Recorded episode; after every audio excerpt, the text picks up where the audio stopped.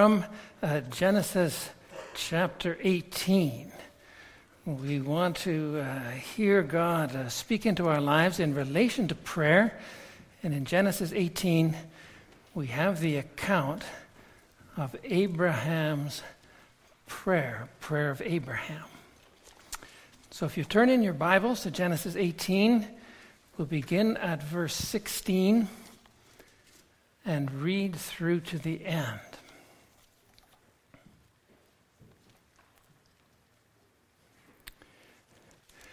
It says in Genesis 18, verse 16, when the men got up to leave, these are the three men, God and two angels who came to visit Abraham. And it says, when they got up to leave, they looked down toward Sodom. And Abraham walked along with them to see them on their way. And the Lord said, shall I hide from Abraham what I am about to do? Abraham will surely become a great and powerful nation, and all nations on earth will be blessed through him. For I have chosen him so that he will direct his children and his household after him to keep the way of the Lord by doing what is right and just, so that the Lord will bring about for Abraham what he has promised. Then the Lord said, the outcry against Sodom and Gomorrah is so great and their sin so grievous that I will go down and see if what they have done is as bad as the outcry that has reached me. If not, I will know. The men turned away and went toward Sodom, but Abraham remained standing before the Lord. Then Abraham approached him and said, will you sweep away the righteous with the wicked? What if there are 50 righteous people in the city? Will you really sweep it away and not spare the place for the sake of the 50 righteous people in it? Far be it from you to do such a thing, to kill the righteous with the wicked, treating the righteous and the wicked alike. Far be it from you. Will not the judge of all the earth do right? The Lord said, if I find 50 righteous people in the city of Sodom, I will spare the whole place for their sake. Then Abraham spoke up again, now that I have been so bold as to speak to the Lord, though I am nothing but dust and ashes, what if the number of the righteous is 5 less than 50? Will you destroy the whole city for lack of 5 people? If I find 45 there, he said, I will not destroy it. Once again he spoke to him, what if only 40 are found there? He said, for the sake of 40, I will not do it. Then he, that's Abraham, said, may the Lord not be angry, but let me speak. What if only 30 can be found there? He answered, I will not do it if I find 30 there. Abraham said, now that I have been so bold as to speak to the Lord, what if only 20 can be found there? He said, for the sake of 20, I will not destroy it. Then he said, may the Lord not be angry, but let me speak just once more. What if only 10 can be found there? He answered, for the sake of the 10, I will not destroy it. When the Lord had finished speaking with Abraham, he left. And Abraham returned home. Our text is from James 5, verse 16, where it says, the prayer of a righteous person is powerful and effective. The prayer of a righteous person is powerful and effective. James 5, verse 16. And also our text from Acts 2:42, where it says that in the early church, they devoted themselves to the teaching, to the fellowship, to the breaking of bread, and to prayer. And so we are looking at the prayer aspect. Congregation of Jesus Christ, this morning, we are part of that combined prayer service through the churches of Classis, Alberta North, even through the churches in North America. All across North America is a focus on prayer. As we do that, we want to picture that devotion to prayer and enter more fully into that devotion to prayer. So we highlight that this morning in our special prayer service. We've heard the call to prayer in 1 Timothy. We've said a prayer, the prayer of David from Psalm 86. We are part of praying with Classis and the denomination. We want to be people devoted to prayer. Abraham was a man of prayer. In James 2, verse 21, it says Abraham was a righteous man. It says very specifically, Abraham was a righteous man. And then in James 5, verse 16, it says, the prayer of the righteous is powerful and effective. Abraham's prayers would be truly powerful and effective. Question that comes to mind, even as we think about prayer, as we pray, as we enter into thinking about prayer, are our prayers powerful and effective? Are we righteous enough? I don't think so. Then what of our prayers? Are they weak and ineffective and a waste of time? What a waste of time! Here this morning, praying. Sometimes we feel that way, even personally. So we're going to look at Abraham and be encouraged in our prayers.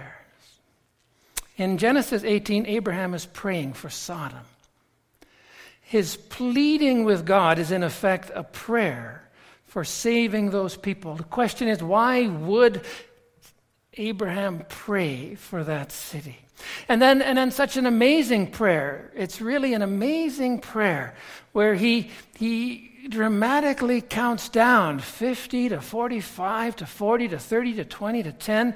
Abraham, the righteous man. And then if there were just these righteous people in that city, then for the sake of the righteous ones, God would answer. God would save. And God's response is that for the sake of the righteous, he will save the city. So because of Abraham's righteousness, possibly, and others there, that has an effect on God's plan, that influences God's will, that prayers are heard and answered, are powerful and effective when righteous people pray. I had a number of years ago, I was on an airplane flying east, and it was early in the morning, making my way east here to Ontario, and at sunrise, the plane, a little commotion, we were at 30,000 feet, and then these two clearly Jewish men, rabbis, got up out of their seat, made their way to the back of the plane, put on their prayer shawls, because at sunrise they are required to pray. And so they stood at the back of the plane. They didn't make a huge production of it. They just stood quietly at the back of the plane, these two men, and they offered their prayers to God. And I just in my own mind thought, this plane is good. This plane is not going to have any problems because there's some righteous folks back there praying for this flight, for things. You think too, the prayer of a righteous person seriously seeking God's face, working, living that as best as they can. That's an effective prayer. You feel safe. You feel secure.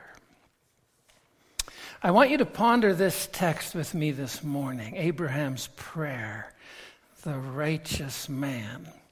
In Genesis 18, verse 23, he begins his prayer. He says, Lord, if there are 50 righteous in the city. Why does he begin with 50? It's a good question. He may have said 100, 200. Well, if there were 100 or 200, then we could almost assume God will spare that city. 50? Yeah, 50. He starts with 50. More pressing is, why does he stop at 10? Maybe because Noah was a righteous man in a wicked world. Abraham stops at 10. Noah and his wife and his sons entered the ark. Noah had 3 sons, Shem, Ham, and Japheth, right? And their wives. So that's 8. And they were 8 righteous in a wicked world, and the world was not saved. The world was condemned. And Noah is perhaps some account of that Abraham knows of this. So he stops at 10, because if there's less than 10, then it's not effective. Maybe that's why. 8 righteous people, the world was not saved. But this is different, of course. This is not the world, this is a city. So why not go down to 5? And Lot is living in the city with his wife and his 2 daughters and their son-in-laws. So that's 6.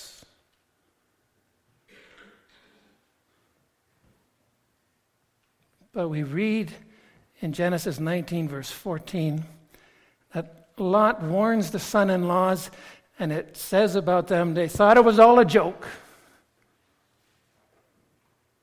So we're down 2. So we're down to 4. So if you went to 5, are there 5 righteous? No. There might only be 4.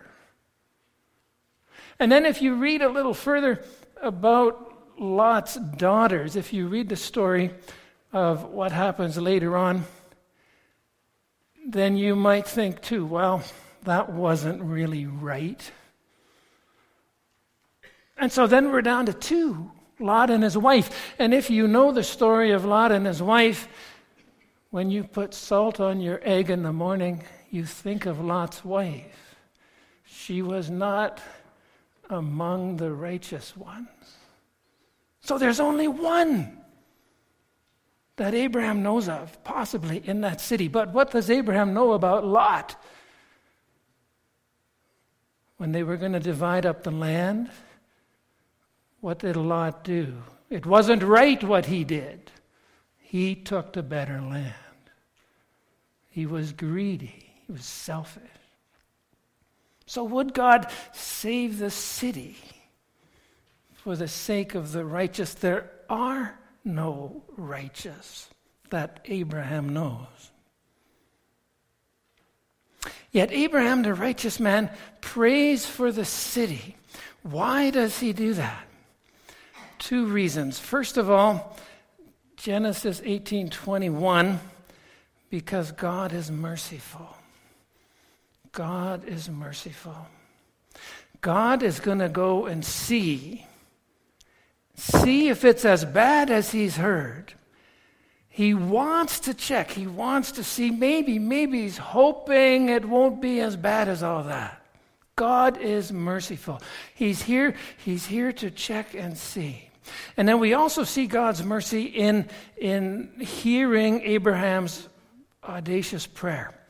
And Abraham himself knows how he says to God, God, don't be angry. God, I'm being bold here beyond what I should be saying.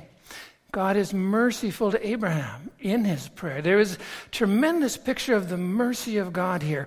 And even God's grace at the end in verse 32, when God answers, for the sake of the 10, I will not destroy it, as if he's waiting for Abraham to go on, but Abraham doesn't go on.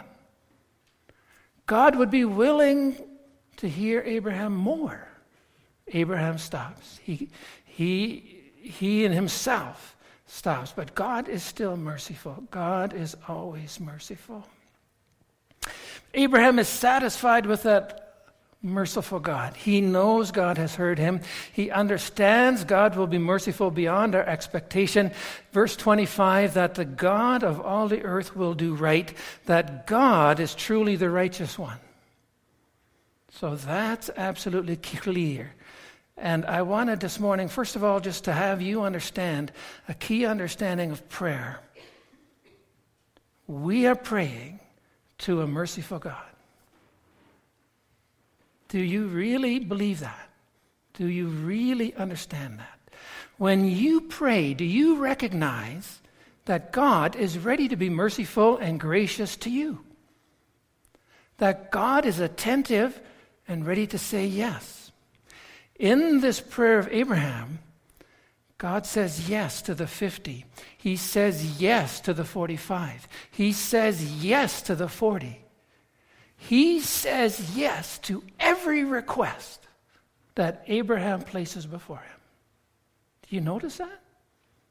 This is the God we pray to. He wants to. He is ready to say yes. That gives us boldness to lay our hearts before a merciful God in prayer. It's not that he's up there waiting to say no. And you barely start your prayer, no. And you barely offer anything, no. That's not the God we pray to. Ponder that, first of all. See that this morning. Take it to heart in your own prayer. Even God, when he gives his name to Moses in Exodus, says, I am the gracious and compassionate God, slow to anger and abounding in love. This is the God we pray to. Amazing. The second thing is you need to recognize Abraham's prayer. Why does Abraham pray for the city? He is praying sincerely in love for this city. You have to realize that.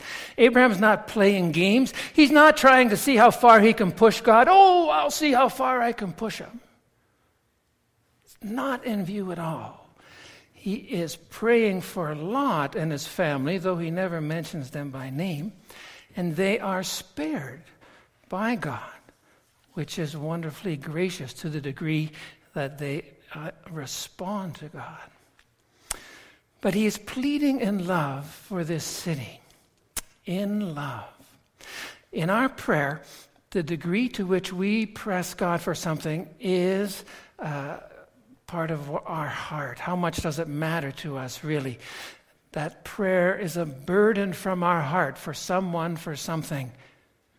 That's the picture here. Abraham knew and cared for the people in that city.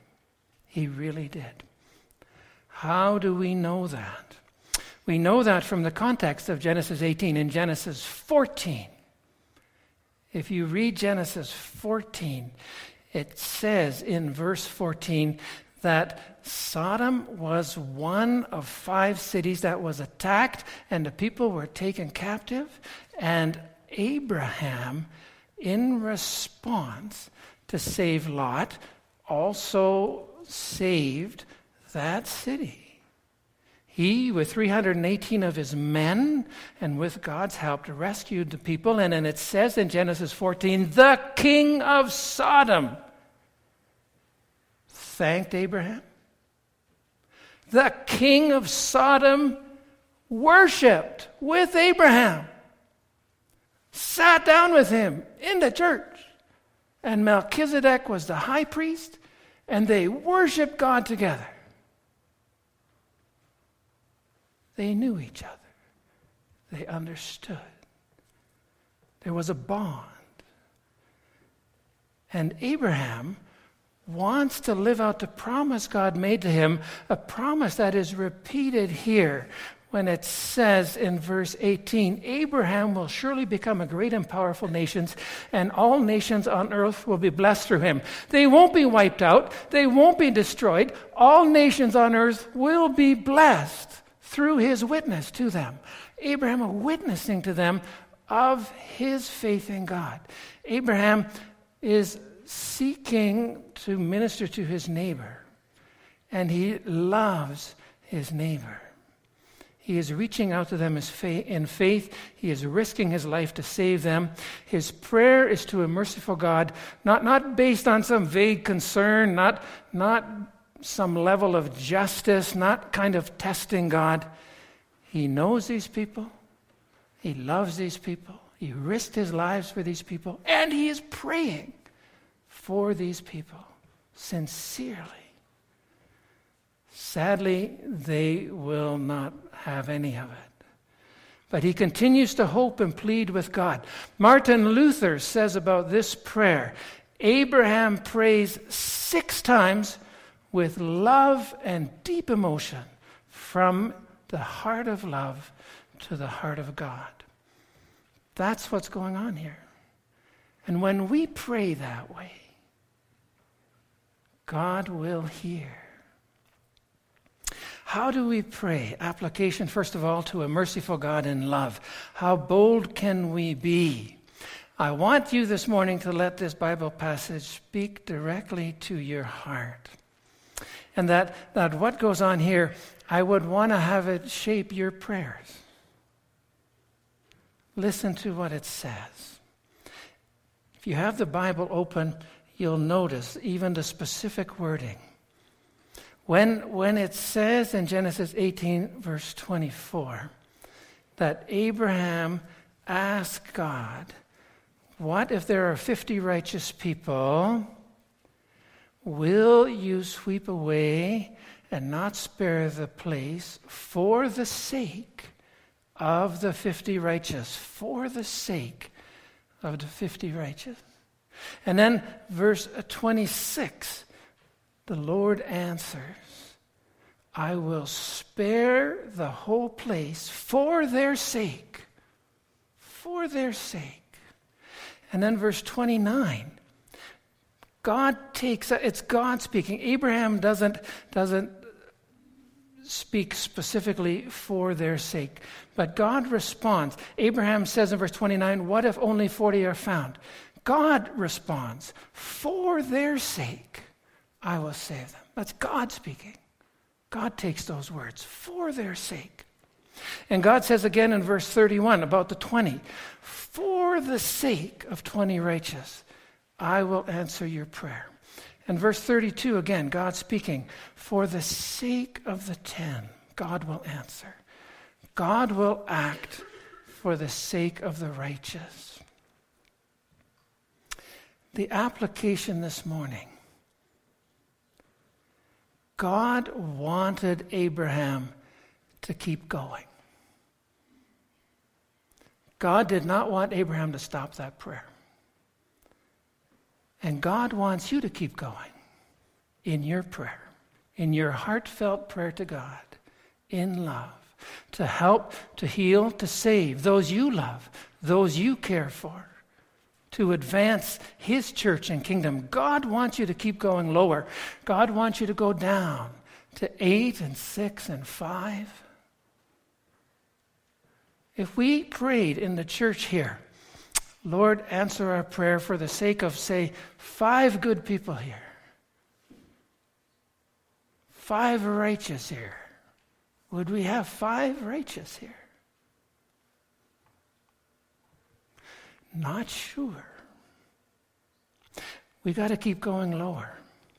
We need to plead before God that he would answer your prayer, our prayer, for the sake of not 3 or 2, but for the sake of 1 righteous person. I want you to pray for the sake of 1 righteous person that God would answer your prayer. 1 righteous person. Because in James 5, verse 16, it said, a righteous person, prayer is powerful and effective. Now, I don't know about you, but I know myself, I'm not that righteous person. And I don't know others here, there's a lot of good people here, and they're doing their best. But I wouldn't want to hinge our prayer on their righteousness, because the Lord knows the heart. And in Romans 3, it says, all have sinned and fall short of the glory of God. But I do know 1 righteous person. I know 1. Jesus Christ. And so you have already done it, but have you fully understood it? Even kids will end their prayer. We teach them to end their prayer for Jesus' sake. Hear my prayer. And we just say that so quickly, but that's the point. That's the power. That's the effectiveness.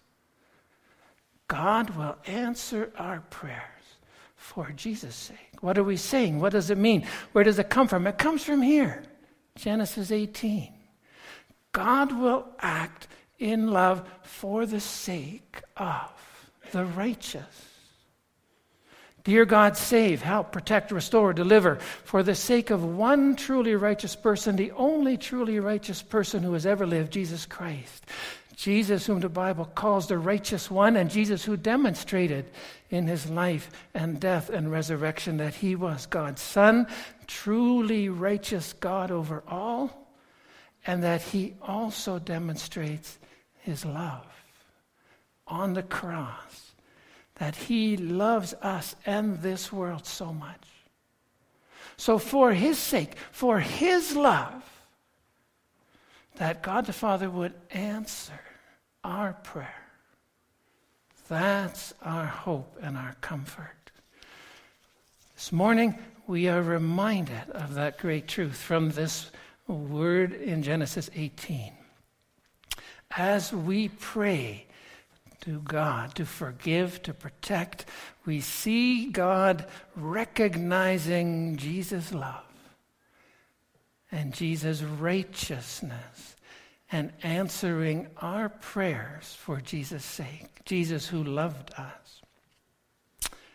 So I want you to be reminded every time you pray to end your prayer with confidence, with thanksgiving, that as you seek God's presence and power and help and healing in your life, that we recognize God's love in Jesus and put our hope in him as our Savior. Amen. We are going to pray this morning in our prayers in a moment. At this time, we are going to sing as a song of response, Speak, O Lord, that he would speak that word of prayer, that word of comfort into our hearts.